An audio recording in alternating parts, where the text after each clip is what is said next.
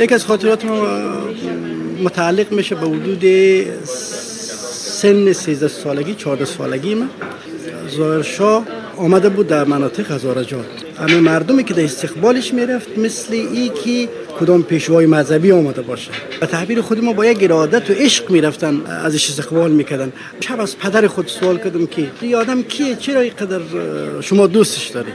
دمه جواب گفت که بچیم اینمی که ما شما شو در خانه آرام خو می‌کنیم. اینمی که میریم شارا میگردیم. پس میاییم هیچ کسی هیچ چیز ما شما نمیگه. از برکت سر همین آدم است. سلام با همه. من مسا محق هستم و این اپیزود 24 از پادکست دومیمه که در ماه اقرب 1400 منتشر میشه. می‌دونم. تنها کسی که الان فکر می‌کنه داره به دری صحبت می‌کنه خودم هستم و بس. ولی خب این بد صحبت کردنم و به اشتیاقم برای صحبت به فارسی دری ببخشید. همونطور که حد زدید این اپیزود و اپیزود بعدی در مورد افغانستانه. تاریخ اخیر افغانستان پر از تنش و جنگه.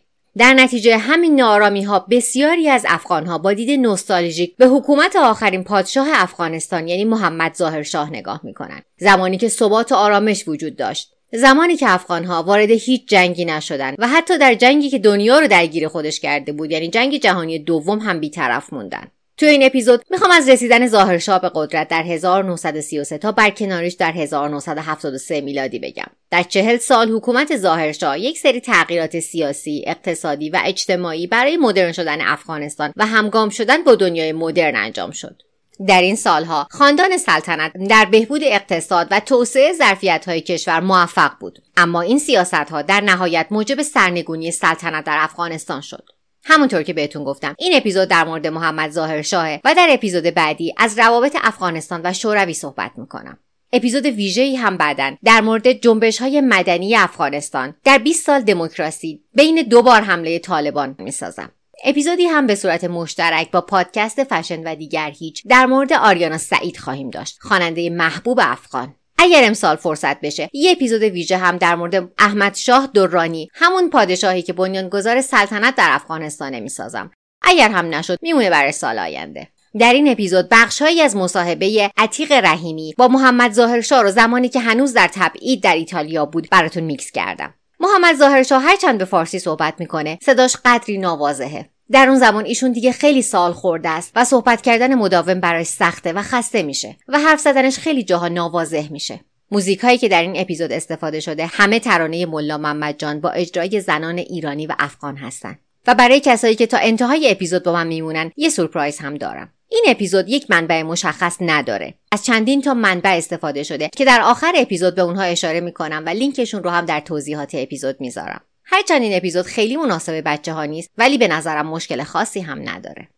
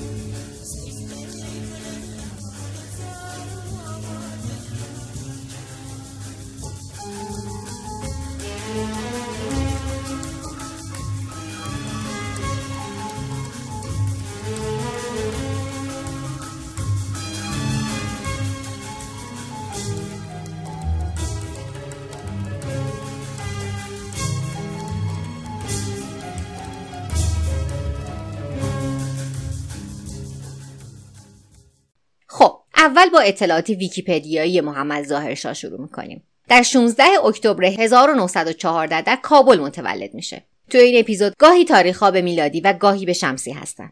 پدرش محمد نادرشاه و مادرش ماه پرور بیگم بوده. در زمان تولد ظاهرشاه پدرش شاه نبوده. در پانزده سالگی محمد ظاهرشاه به پادشاهی می‌رسه. آخرین پادشاه افغانستان. از سال 1312 تا 1352 خورشیدی معادل 1933 تا 1937 میلادی سر کار بوده. همونطور که گفتم در کابل متولد شده بوده اما در فرانسه درس خونده بوده. پدرش محمد نادرشاه در اون زمان وزیر مختار افغانستان در فرانسه بوده. ظاهرشاه در جایی گفته که سالهایی که در فرانسه زندگی کرده ارزش دموکراسی رو درک کرده. چهل سال فرمانروایی ظاهرشاه. از زمان پیدایش امپراتوری دورانی در قرن هجدهم به بعد طولانی ترین دوران حکومت بر افغانستان بوده. اون هیچ وقت از هیچ حزب خاصی طرفداری نکرد و تونست دوره ای از صلح پایدار رو در افغانستان برقرار کنه که متاسفانه بعدش برای همیشه از دست رفت. ظاهرشاه اهل موسیقی شعر و ادبیات بوده و خصوصا به شاهنامه فردوسی علاقه خاصی داشته. اون شطرنج بازی می‌کرده عکاسی می‌کرده و مینیاتور میکشیده.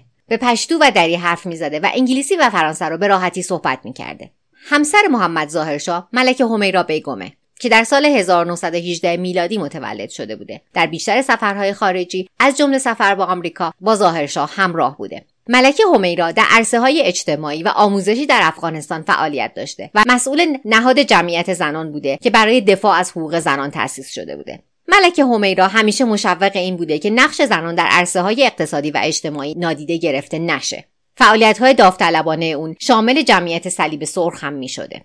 ملکه همیرا در 26 ژوئن 2002 در روم در سن 83 سالگی از دنیا رفت و بعدا پیکرش به افغانستان منتقل شد. محمد ظاهر و همیرا بیگم هشت بچه داشتند. شاهدخ بلقیس بیگم، شاهزاده محمد اکبرخان، شاهزاده احمد شاه که ولیعهد هم بوده، شاهدخ مریم بیگم، شاهزاده محمد نادرخان، شاهزاده شاه محمود خان، شاهزاده محمد داوود پشتونیار خان و شاهزاده میرویز خان. در سال 1973 وقتی ظاهرشاه به ایتالیا سفر کرده بود رژیمش در کودتایی به سرکردگی اموزاده و نخست وزیر سابقش محمد داوود خان که شوهر خواهرش هم بود سرنگون شد محمد داوود خان جمهوری تک حزبی در کشور برقرار کرد و به 250 سال حکومت سلطنتی در افغانستان پایان داد. ظاهرشاه تا 2002 با حالت تبعید در شهر روم زندگی کرد و بعد از سقوط حکومت طالبان به افغانستان برگشت. به اون لقب بابا یا پدر ملت رو دادن و تا زمان مرگش در 2007 این لقب رو حفظ کرد. محمد ظاهرشاه از پشتونهای قوم بارکزی افغانستانه. ملیت پشتون و گرایش او به زبان فارسی به شخصیت محمد ظاهر از سوی در میان پشتونها و از سوی دیگر فارسیوانان افغانستان یا همون فارسی زبانان اعتبار داده بود. در ادامه کمی در تاریخ عقبتر میریم و اونچه خلاصه براتون تعریف کردم رو با شرح و تفصیل براتون تعریف می‌کنم.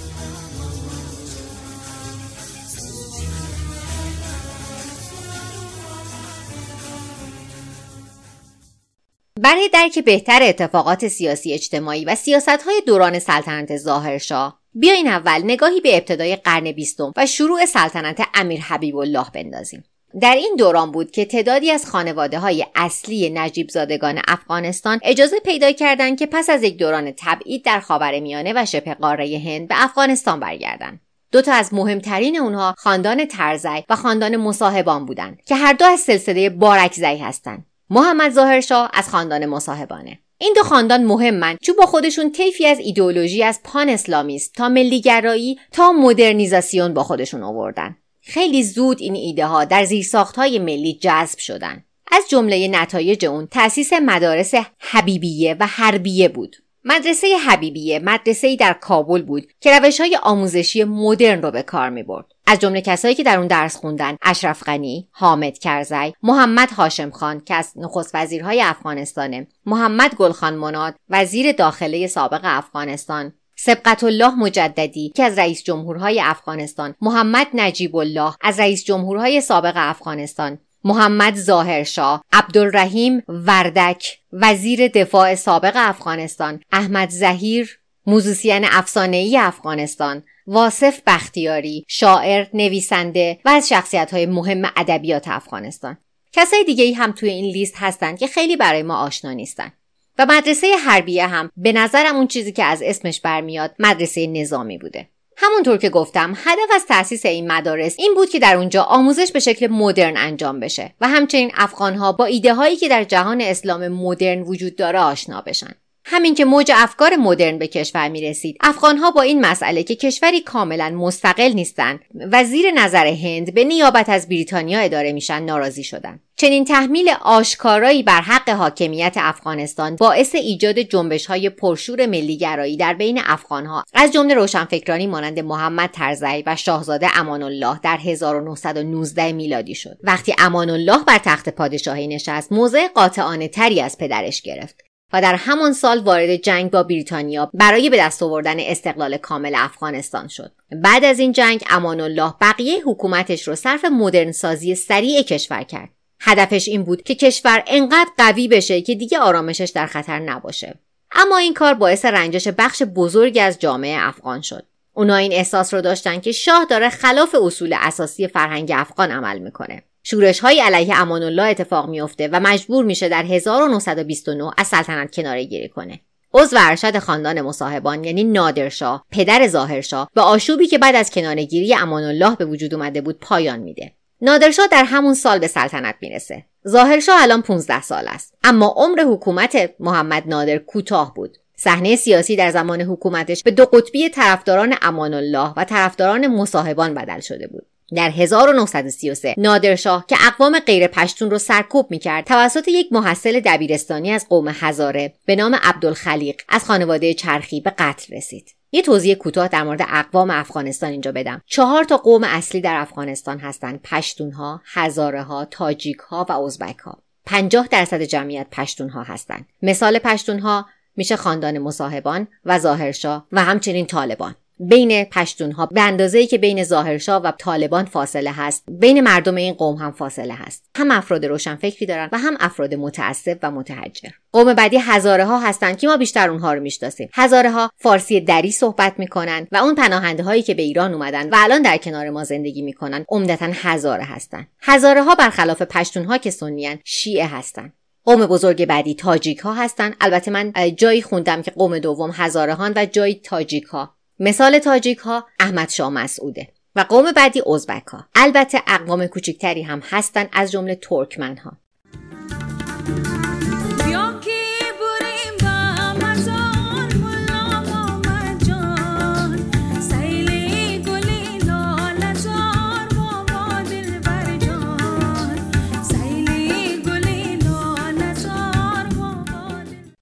معمولا در افغانستان بین اتمام سلطنت یک پادشاه و به قدرت رسیدن یک پادشاه دیگه یه دوره گذار پرآشوب وجود داره. اما در زمان به قدرت رسیدن پادشاه 19 ساله یعنی محمد ظاهرشاه بعد از پدرش این قضیه اتفاق نیفتاد. چون عملا قدرت نه در دست شاه جوان بلکه کاکاهاش یا همون اموهاش بود. این اموها سردار هاشم خان و سردار شاه ولی خان و سردار شاه محمود خان بودند. این سه برادر هر سه پست های کلیدی در دولت داشتند و سعی کردند تا چشماندازی که برادرشون نادر شاه داشت یعنی برنامه مدرنسازی کشور رو با سرعت کمتری که بخش های سنتی جامعه رو نگران نکنه ادامه بدن. به این ترتیب ظاهرشاه در سه دهه اول سلطنتش قدرت اجرایی خیلی کمی داشت. این نکته رو باید در نظر بگیریم که صرف اینکه مصاحبان خاندان سلطنتی بودن قدرتشون رو تثبیت نمی‌کرد. علمای مذهبی یعنی طبقه اصلی مذهبی جامعه به دلیل مخالفتشون با امان الله جایگاه قدرتمندی داشتن. در نتیجه مصاحبان برای مشروعیت سلطنت خودشون هم که شده باید تایید اونا رو به دست می آوردن برای همین بهشون قدرت تاثیرگذاری زیادی روی قوانین مدنی و کیفری دادن. این امتیازات در قانون اساسی سال 1931 هم مشهوده. همه اینا باعث می شد که مصاحبان اصلاحات رادیکالی که شاه امان الله خودش رو متحد به انجامش کرده بود رو کنار بگذارن. فاصله گرفتن از اون اقدامات اصلاحی به این معنا نبود که بهش اعتقادی ندارن. در مصاحبه ای که نادرشاه قبل از مرگش با مطبوعات اروپایی انجام داده نشون میده که مردیه که به مدرنسازی کشور عقیده داره و در جایی گفته شروع نقل قول. این حقیقت که اصلاحات امان الله باعث سقوطش شد دلیل این نیست که بد بودن. اگر برای درمان یک بیماری دوزی چند برابر چیزی که دکتر تجویز کرده استفاده بشه مریض قطعا بدحالتر میشه. ولی این دلیل این نیست که دارو داروی بدی بوده. پایان نقل قول. خاندان مصاحبان در سالهایی که در تبعید در هندوستان تحت سلطه بریتانیا بودند آموزش مدرن دیده بودند. اما در زمان نخست وزیری بزرگترین عموی ظاهرشاه یعنی هاشم خان برای اینکه شاخک های بخش های محافظه کار جامعه تیز نشه و بالا پرشون رو باز نکنن اصلاحات روی توسعه ساختار دولتی و تقویت و ساماندهی ارتش تمرکز کرد. این کار برای خاندان سلطنتی دو تا فایده داشت. اولیش این بود که فارغ و تحصیلای مؤسسات مدرن که روز به روز به تعدادشون اضافه می‌شد رو به سمت اصلاحاتی هدایت می‌کرد که نه مدرنیست ها و نه محافظه کارا نمی‌تونستن بهش خورده بگیرن. دوم اینکه وجود ارتش قوی قدرت دولت رو در زمانی که احتمالا اصلاحات اجتماعی محافظه کارا رو عصبانی می‌کنه افزایش می‌داد. حداقلش این بود که یک ارتش قوی دم دستشون بود که با اون بتونن اصلاحات رو به جلو ببرن. گسترش های دولتی و توسعه ارتباطات بین پایتخت و مناطق روستایی دور افتاده باعث افزایش نظارت مستقیم دولت می‌شد و ساخت جاده ها و شریان های ارتباطی راه رو برای جابجایی نیروهای نظامی در زمان وقوع شورش آسونتر می‌کرد. در نتیجه ارتش می‌تونست برای تثبیت قدرت داخلی به کار بره. به قدرت رسیدن مصاحبان هم اصولا در نتیجه توانشون در کنترل وضع آشوبناک کشور بود. با استناد به گزارشات ارتش بریتانیا در میانه دهه 1930 پایگاه قدرت مصاحبان نه چندان بر اساس ایدئولوژی که بر اساس تواناییشون برای ایجاد ثبات و رفاه اجتماعی بود. هرچه در دهه 1930 میلادی پیش میریم گروه های طرفدار امان الله کم رنگ میشن و به دولت مجال این رو میدن که روی برنامه های مدرنیزاسیون اقتصادی تمرکز کنه. به دلیل تجربه بد روابط با کشورهای بریتانیا و روسیه افغانستان به دول محور یا متحدین یعنی آلمان و ایتالیا رو کرد و از اونا کمک مالی و مستشاری گرفت. و همین امر ما رو به مهمترین فاکتور دوران سلطنت ظاهرشاه در شکل دهی به سیاست دولت افغانستان در جنگ جهانی دوم میرسونه. شاید عجیب باشه که با وجود بیطرفی افغانستان جنگ جهانی دوم فشار اقتصادی فراوانی روی دوش مردم گذاشت و در بین روشنفکران این تلقی وجود داشت که افزایش نجومی قیمتهای اقلام ضروری در نتیجه جنگ جهانی دومه.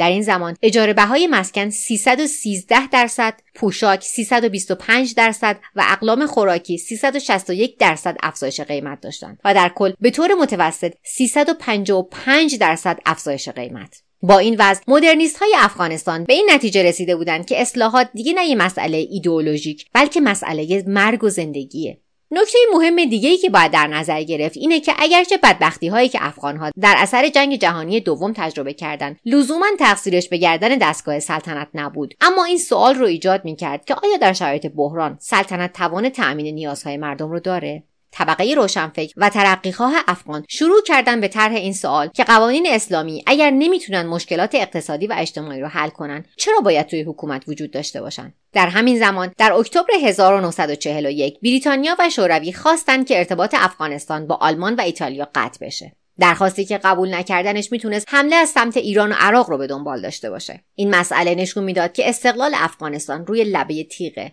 مجموع این مسائل باعث شد که احتیاطهای خاندان مصاحبان برای برنامه مدرنیزاسیون در 1946 میلادی از بین بره. هاشم خان سازش ناپذیر از مقام صدر اعظمی کناره گرفت و برادر روشنفکرترش شاه محمود خان جای او را گرفت. این اقدام برای راضی کردن طبقه روشنفکری بود که خواستار اصلاحات اجتماعی و سیاسی وسیع تری بودند. سلطنت تصمیم گرفت که به نهادهای دموکراتیک قدرت تصمیم گیری بیشتری بده که منجر به دوره اول دموکراسی در افغانستان شد. اثرات اقتصادی جنگ جهانی دوم منجر به این شد که افغانستان به سمت حکومتی بره که از روشهای روشنفکر معابانه استفاده می‌کنه و نیاز مردم رو در اولویت قرار میده هرچند این موارد ریشه در اصلاحاتی داشت که از زمان امیر حبیب الله شروع شده بود و با ایجاد زیرساختهای آموزشی توسط شاه امان الله گسترش پیدا کرده بود مهمترین جنبشی که در این دوران در 1947 به وجود میاد اسمش ویش زلمیانه که معنیش میشه جوانان بیدار. بیشتر اعضای این جنبش از تحصیل کرده های دانشگاه ها و مؤسسات ادبی بودند و دستور کار وسیعی داشت که هدف همه اونا یک چشمانداز آزاد بود که منجر به اصلاحات سیاسی و اجتماعی می‌شد. در 1949 دولت اعلام کرد که انتخابات پارلمانی انجام میشه و نمایندگان مجلس آتی با انتخابات برگزیده میشن که کارایی بیشتری در اداره مملکت داشته باشند. اما مطابق اونچه که در کشورهای جهان سوم اتفاق میافته گذار از دولت تمامیت خواه به دولت پارلمانی. به شکل درستی پیش نمیره. قدرت تازه‌ای که نمایندگان پارلمان داشتند باعث طوفانی از تغییرات شده بود که برای عدهای پذیرفتنی نبود. در 1951 میلادی نمایندگان لیبرال پارلمان قانون آزادی مطبوعات رو تصویب کردند که در نتیجه اون روزنامه نگاران عملا آزادی کامل در نوشتن هر چیزی داشتند که منجر به مکالمات نامطلوبی شد. این عدم مطلوبیت در 1953 میلادی برای دولت به اوج خودش رسید و پارلمان را منحل کرد. تیر خلاص انتقاد از خاندان سلطنت بود. خاندان سلطنتی برای ادامه حضور در صحنه و تثبیت اوضاع سیاسی پسر عموی خودکامه محمد ظاهرشاه یعنی سردار محمد داوود خان رو در سال 1953 میلادی به عنوان نخست وزیر تعیین کردند. در ادامه براتون از یک موضوع بحث برانگیز و تاثیرگذار در سیاست افغانستان میگم.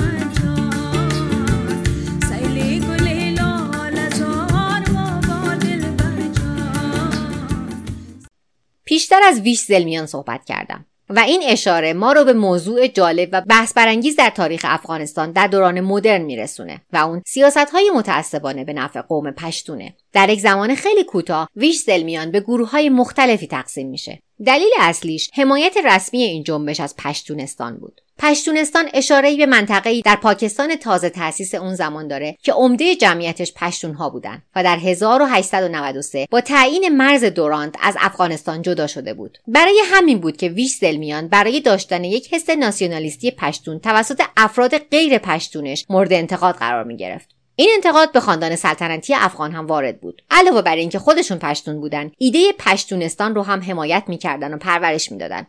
در میانه قرن بیستم حس ناسیونالیستی پشتون یه نیروی ایدئولوژیک هم در افغانستان و هم در اون طرف مرز پاکستان بود. با وجود اینکه انتقاد به ملیگرایی قومیتی ویش زلمیان و خانواده سلطنتی رو نمیشه دست کم گرفت اما با بررسی رویدادهای این دوره به درک دقیق تری از پس زمینه های این نگاه قومیتی می‌رسیم.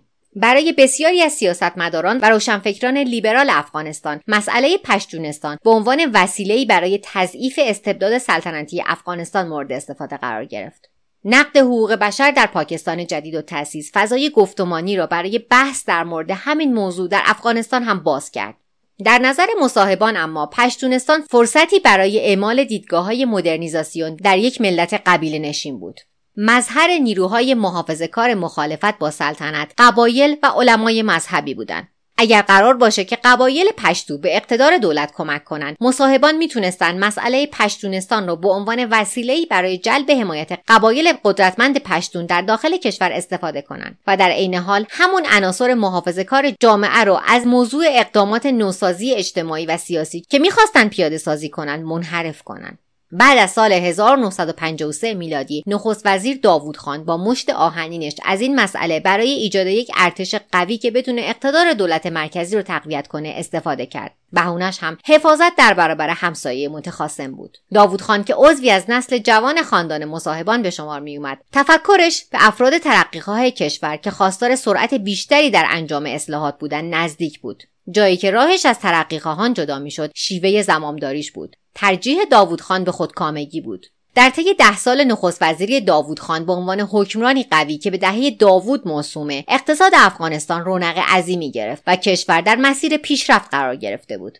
در 1945 به دلیل داد و ستد در قرقل کشور 100 میلیون دلار ذخیره داشت. این پول صرف پروژه های مدرنیزاسیون می‌شد.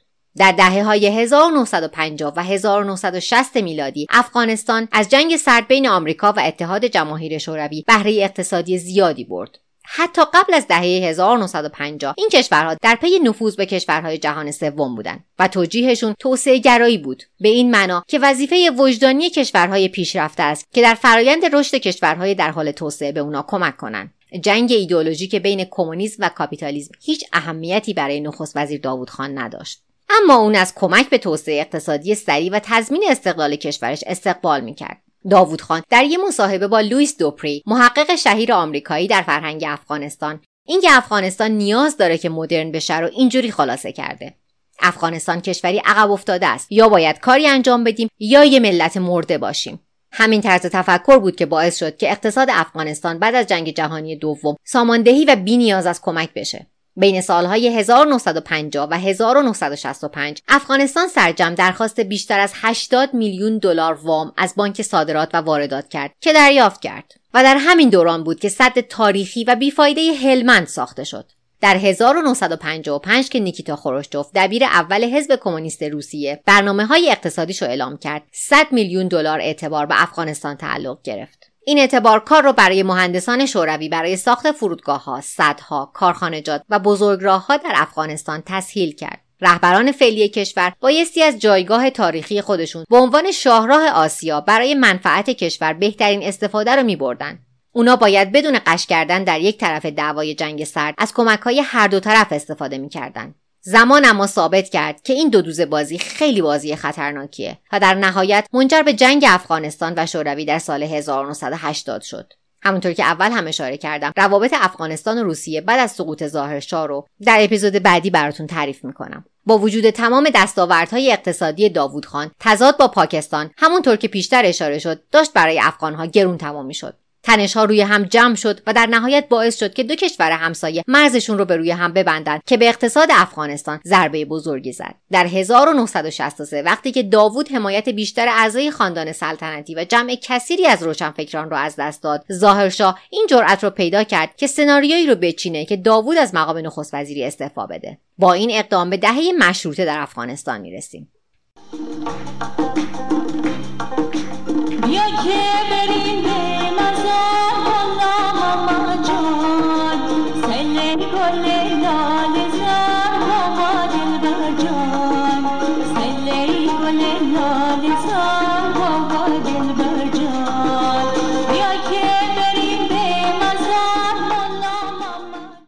دهه مشروطه در افغانستان مشابه دوره پارلمانی مشخصش افزایش دینامیزم سیاسی و همچنین آشوب سیاسیه. ظاهرشاه که حالا سی سال بعد از رسیدن به پادشاهی نقش قاطعتری در اداره کشور داره تصمیم گرفت تا دموکراسی جدیدی به افغانها معرفی کنه. پادشاه دکتر محمد یوسف رو که شخصی خارج از خاندان سلطنت بود به نخست وزیری انتخاب کرد و سعی کرد روابطش رو با سایر کشورها گسترش بده. در این زمان ظاهرشاه سفرهایی به لندن آمریکا فرانسه و ژاپن داره. اینجا بود که ایده هایی که توسط ویش زلمیان و قشر روشنفکر گسترش داده شده بود مجدد در مرکز توجه قرار گرفت. کابینه دکتر یوسف به کابینه تحصیل کرده ها معروف بود چون بسیاری از اعضاش فارغ و تحصیل مؤسسات مهم از جمله دانشگاه کابل بودند. نقطه اوج ایده های لیبرال که توسط روشنفکرها و مسلحان سیاسی نشر داده می‌شد قانون اساسی مشروطه سال 1964 بود که بالاخره داشت به درخواست تبدیل نظام سیاسی کشور به مشروطه سلطنتی که در ابتدای قرن بیستم به وجود اومده بود پاسخ می‌داد. در این قانون آزادی بیان و رسانه ها وجود داره و همچنین آموزش و اشتغال برای زنان. در ماده 24 این قانون اساسی که سال تصویبش معادل 1343 شمسی میشه اومده که اعضای خاندان سلطنتی در احزاب سیاسی شمولیت نمیورزند و وظایف آتی یعنی اونچه در ادامه میاد رو اجرا نمی‌کنن یک صدارت اعظمی یا وزارت. دو عضویت شورا که به نظرم همون منظورش پارلمانه. و سه عضویت ستر محکمه که به نظرم منظورش عضویت در قوه قضاییه هست. این قانون اساسی همون قانونیه که بعد از سقوط طالبان در 2001 با حذف موارد پادشاهی مجددا قانون اساسی افغانستان میشه. در این دوران حجاب اختیاری میشه. بخشی از مصاحبه ظاهرشاه هست که در مورد برقع داره صحبت می‌کنه و میگه که کشور ما بیشتر متشکل از قبایله و در قبایل هیچ وقت برقع مرسوم نبوده. زنان همراه مردان کار می‌کردن و حتی شاید جنگ می‌کردن و اینجوری میگه که به نظرش برقع از هندویسم اومده. صحبتاشو گوش بدین. در دوره ما زن دوباره امو حیثیت خود را اما موضوع زن در افغانستان بسیار مدت به شکل تعصب دیده می‌شد. در حالی که موضوع زن در اسلام زن یک حقی داشت. ما در قانون اساسی خود موقعیت زن تایید کردیم. در شورای ما زنها سن داشتن. حتی میگن چهار زن بود که برای فراموش کردم شاید به سنا زن بود. دیگر زن همه وقت به افغانستان یک حقوقی داشت. حال بیاییم در زندگی اصلی قبایلی. در قبایلی همه وقت زن پرده نداشت. زن با پالی مرد دوش و دوش کار می‌کرد. فقط دوره بقره ای از بیرون آمد. من فکر می‌کنم که یک چی اندویسته این بخره آمد و این بخرهش ماند. خب یک دوره آمد دوره آمد. خود که یک بخره رو کوشش کردن که از بین ببرن یه نکته ای که اینجا برای من خیلی جذاب بود این بود که به ظاهرشاه می‌گفتند پادشاه خوشگذران و دلیلش پارکها و تفرجگاه هایی بوده که برای مردم میساخته. پیدا کردن ارتباط بین این دوتا خیلی سخته. وقتی میگن پادشاه خوشگذران به نظر آدم میاد که پادشاه مثلا اهل قمار در مونت کارلو بوده نه اینکه درخت بکاره. به صحبت خودش در این مورد گوش بدین. نهالشانی در افغانستان در زمان شما رواج گرفت؟ در افغانستان هیچ هیچ چیز نبود. درخت های توت خوشکوش یعنی ناجور و تمام افغانستان. نهالشانی به حیرات ناجور از سه درخت و چهار درخت. البته درخت های جنوبی یک مقدارش به خلاصه که این ده سال ده سالیه که مردم هم روی آرامش می‌بینن هم آزادی و هم رفاه متن کامل قانون اساسی مشروطه سلطنتی که سال 1343 تصویب شده رو توی کانال پادکست براتون می‌ذارم که اگه دوست داشتید بخونید یه موضوع مهم دیگه هم در متن قانون اساسی مشروطه سلطنتی سال 1343 وجود داره. واژه افغان که پیشتر به پشتونها اطلاق می شده در این قانون به معنای همه شهروندان افغانستان به کار میره. در مجموع این قانون تاریخی یه اطلاف قانونی بین شاه طبقه الیت تحصیل کرده طبقه الیت سنتی و تعدادی از اعضای خاندان سلطنت به وجود میاره. وقتی ترس تأثیر سیاسی داوود فروکش کرد اطلاف دچار انشقاق شد و دهه مشروطه دچار هرج و مرج شد. با وجود افزایش تنش و آشوب سیاسی چهار دسته رو می‌شد در پارلمان شناسایی کرد. سنتگراها که تأثیر قوی روی فرهنگ افغان و تاکید روی حفظ اصول اسلامی داشتند پذیرندگان که می‌خواستند تکنولوژی غرب رو با فرهنگ افغان ترکیب کنند دموکرات ها که دنبال حکومت جمهوری بودند و مارکسیست لنینیست ها که دنبال انقلاب برای سرنگونی دولت غیر کمونیست بودند در نتیجه قانون آزادی مطبوعات این دیدگاه ها تا سال 1965 مشخصتر و شفافتر شده بودند و به سطح جامعه رسیده بودند. اما منافعی که می‌تونستن مطبوعات در نبود احزاب سیاسی در انتخابات پارلمانی داشته باشند دست کم گرفته شدند به جای احزاب انتخاب حول افراد میچرخید که لوی جرگه یا همون پارلمان رو چند پاره کرد. این آشفتگی رو مارکسیست لنینیست ها پیچیده ترم کردن. اونا در نوشته هاشون افکار ضد سلطنت رو ترویج می‌دادند و حمایت دانشجویان دانشگاه کابل رو هم داشتن. ظاهرا در زمانی مرض مارکسیسم لنینیسم به جون همه دانشگاه افتاده بود توی هند، ترکیه، ایران، افغانستان، چین و خیلی جاهای دیگه. مارکسیست لنینیست ها تاکتیک های انصدادی رو در افغانستان اجرا می‌کردند که شامل دو هزار مورد اعتصاب و تظاهرات و راهپیمایی می‌شد. ظهور فعالیت سیاسی کمونیسم واکنش محافظ کارانه علمای مذهبی رو هم به دنبال داشت. روندی که در 1980 میلادی با تبدیل شدن به جهاد به اوج خودش رسید. یک سری فجایع زیست محیطی هم در اواخر دهه 1960 مزید بر علت شدند. از جمله خشکسالی و به طبع اون قحطی. همه اینا باعث شد که اعتبار دولت زیر سوال بره. چون نتونسته بود جلوی اثرات مخرب این بلایا رو روی زندگی مردم بگیره. شرایط به جایی رسید که در 1971 دوپری همون تاریخدانی که جلوتر هم ازش یاد کردم پیش بینی کرد که افغانستان کمتر از یک دهه با انقلاب فاصله داره. حدود پنج سال دیگه کودتایی براندازانه توسط چپهای ایدئالگرای متوهم رخ میده. رابرت جی نیومن سفیر وقت آمریکا در افغانستان حتی بدبینتر بود. اون در 1972 میلادی گفته بود که نجات ظاهرشاه حتی برای یک سال مشکل ساز خواهد بود. پیش بینی پیامبرگونه. در 17 ژوئیه 1973 معادل 26 تیر 1352 خورشیدی. در حالی که ظاهرشاه در حال معالجه دقیقا عمل چشم در ناپولی ایتالیا بود. داوود خان پسرعموی شاه و نخست وزیر سابق با یک کودتای سفید و بدون یک قطره خونریزی سلطنت را دگرگون کرد. داوود خان برای این کار حمایت شوروی و حزب دموکراتیک خلق افغانستان که البته بعدا بلای جونش میشه رو جلب کرده بود و همچنین از نفوذش در دستگاه های دولتی هم استفاده کرده بود. یک هفته قبل از کودتا 120 تانک شوروی وارد کابل شده بودند گفته شده بود که برای آموزش نیروهای افغان اومدن ولی در روز کودتا ای سلطنتی و رادیو کابل رو تسخیر کردند داوود خان اعلام جمهوری کرد و خودش ریاست جمهوری جدید و تأسیس رو در دست گرفت. به ظاهرشاه در ایتالیا پیام فرستاد که من کودتا کردم. شما همونجا بمون و اگر می‌خوای خانوادت زنده بمونن قدرت رو واگذار کن. ظاهرشاه خیلی راحت این انتقال قدرت رو پذیرفت و در نامه‌ای که برای داوود خان فرستاد نوشت برادرم جناب رئیس جمهور از وقتی جریانات اخیر رو شنیدم. دارم به آینده افغانستان فکر می‌کنم. حالا که مردم افغانستان از رژیم جمهوری استقبال کردند من هم برای احترام به اراده مردم استعفای خود را اعلام می‌کنم. دعای من این است که خداوند بزرگ و توانا حامی و مددکار وطن و هموطنان من باشد. اینا عینا کلماتی هستند که ظاهرشاه خطاب به داوود خان نوشته.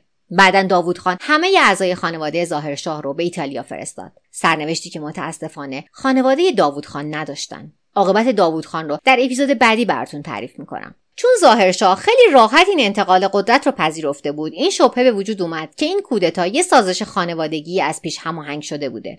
و ما یاد میاد که در بین عوام ما یعنی در بین توده مردم مخصوصا در هزارجات ما گپ اینی میتود بود که هم از اون خانواده گفته می‌شد اینا خانواده کلان است سینه پراخ داره اینا مردم بزرگه اینا مردم تحملشان زیاده مردم های خوبه. و حتی ما اینطور یادم میاد که اینا می‌گفتن بین خود که چی بسایی دو تا بچه کاکا با هم دیگه ساختن. یکیش گفتم من مدتی خسته شدیم میرم در روم. تو همینجا بمون. حالا حقیقت هرچه که بود بساط سلطنت بعد از 250 سال در افغانستان برچیده شد. صحبت های ظاهرشاه در مورد کودتا بشنوید. کودتا که شد من به چی بودم به اسکیا جزیره اسکیا به من گفتم که داود خان کودتا کرد باز دیگر همینجا موندیم تا تا حالی که می‌بینیم داود خان پیغام رو کرد که من کودتا رو یک کدوم مجبور بودم که یک من یک کدوم کسی دیگه می‌کرد. خوب کلش کسی خب. این همشیریم است و خانم دوتان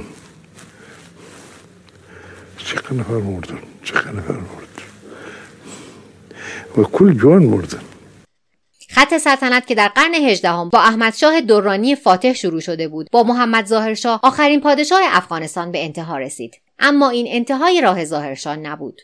ظاهرشاه شاه عاقبت به خیری بود. در ادامه براتون از زندگی ظاهرشاه در تبعید و بازگشتش به افغانستان میگم.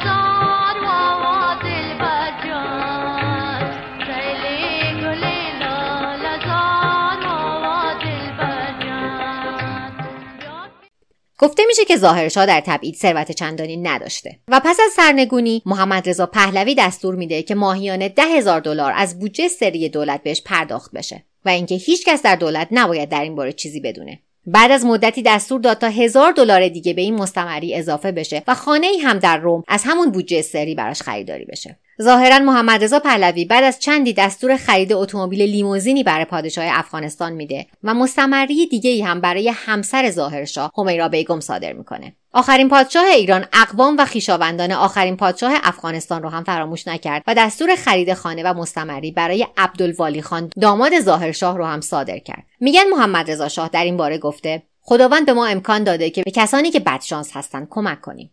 ظاهرا محمد رضا شاه به پادشاهان سابق یونان و آلبانی هم کمک کرده بوده. من جاهای مختلفی در مورد این موضوع خوندم اما سندی در موردش ندیدم. عتیق رحیمی مستندساز افغان در مورد تبعید از ظاهرشاه می‌پرسه و پادشاه سابق اینجوری جواب میده.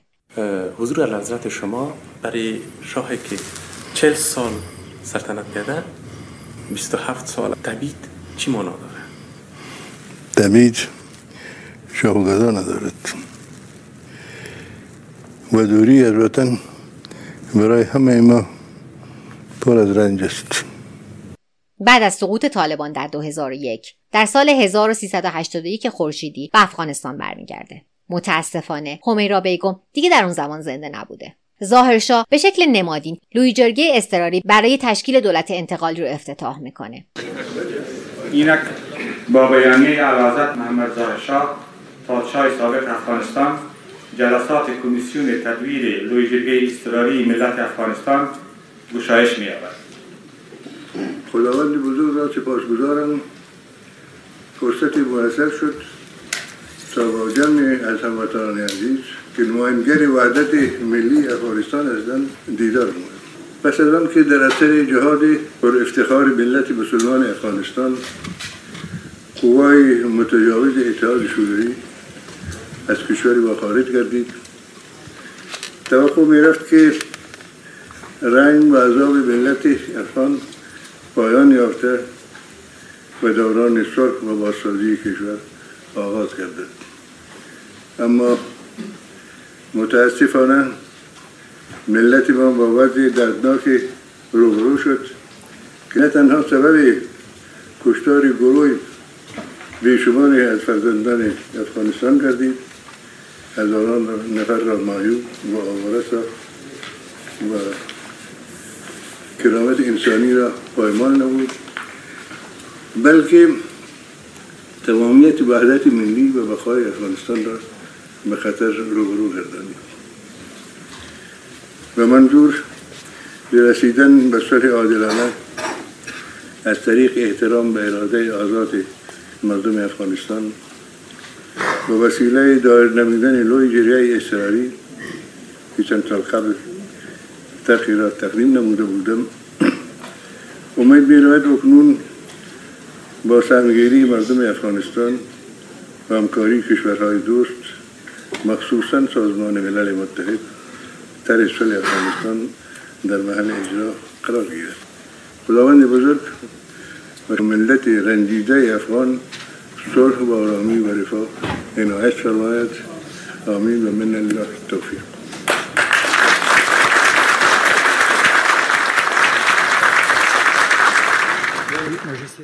و حامد کرزایی اونو سر خاک پدرش می‌بره. به ظاهرشاه لقب بابای ملت داده میشه و به صورت نمادین در مراسم و جشنهای مختلف شرکت می‌کرده.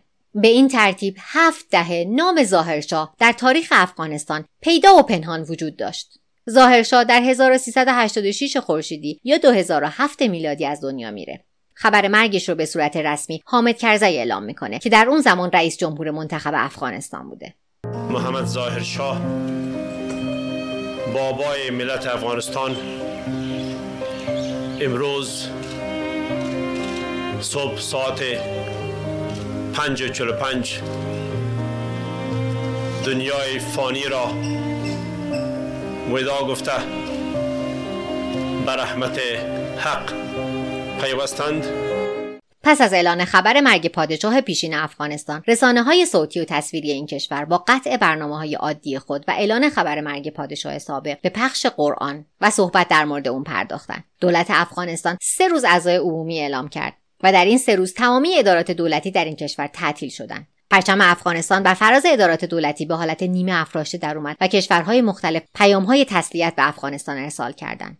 دولت هند هم یک روز در کشورش اعضای عمومی اعلام کرد و پرچمش رو به حالت نیمه افراشته درآورد دولت پاکستان هم بعد از ارسال پیامهای تسلیت نخست وزیر وزیر داخله وزیر خارجه و تعدادی از مقامهای مهم دولتی رو برای همدردی به افغانستان فرستاد.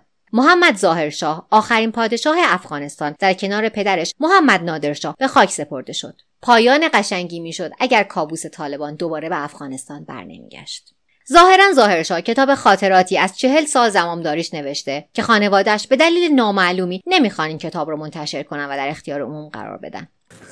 من خاطرات خود هر روز داشته می‌کنم چیزی که می‌بینم و چیزی که سرگذشت چی از یاد خود چی از یاد حقوقت بینالمللی چی از یاد و اما منابع. سه منبع اصلی من اینا بودن. اپیزود ظاهرشاه آخرین پادشاه افغانستان از کانال یوتیوب حکمه هیستوری. این کانال متعلق به یک جوان افغانه که در انگلستان دانشجوی دکترای تاریخه. ایشون علاقه زیادی به تاریخ جهان اسلام داره و اپیزودهای مختلف زیادی در مورد افغانستان سلسله عثمانی و حتی سلسله صفویه داره. منبع دوم مستند عتیق رحیمیه. عتیق رحیمی مستندساز و نویسنده افغانه که در فرانسه زندگی می‌کنه. از ایشون کتابهایی هم در ایران چاپ شده که اسم یکیش لعنت به داستایوفسکیه. یکی دوتا از کتابهای عتیق رحیمی رو بعدا در پادکست متاب براتون تعریف می‌کنم. و منبع آخر پادکست رادیو اکسپورت از رحمان حسینیه که بسیار ازش ممنونم که به من اجازه داد که از مطالبی که جمع آوری کرده بود در این اپیزود استفاده کنم. که البته منبع اپیزود بعدی من هم خواهد بود. علاوه بر اینها مصاحبه ها و مستندهای زیادی رو من در یوتیوب در مورد محمد ظاهرشاه به انگلیسی یا فارسی دری دیدم. بیشتر اون منابع رو می‌تونید با search در یوتیوب پیدا کنید. اما لینک اون سه منبع اصلی رو در توضیحات این اپیزود می‌ذارم.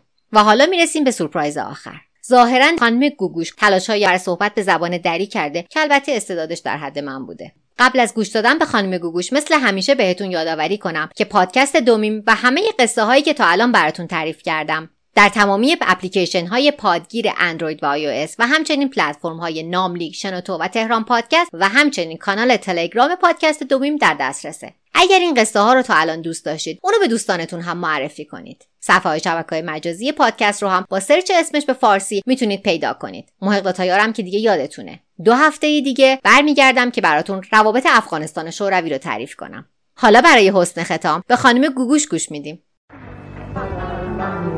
Thank you.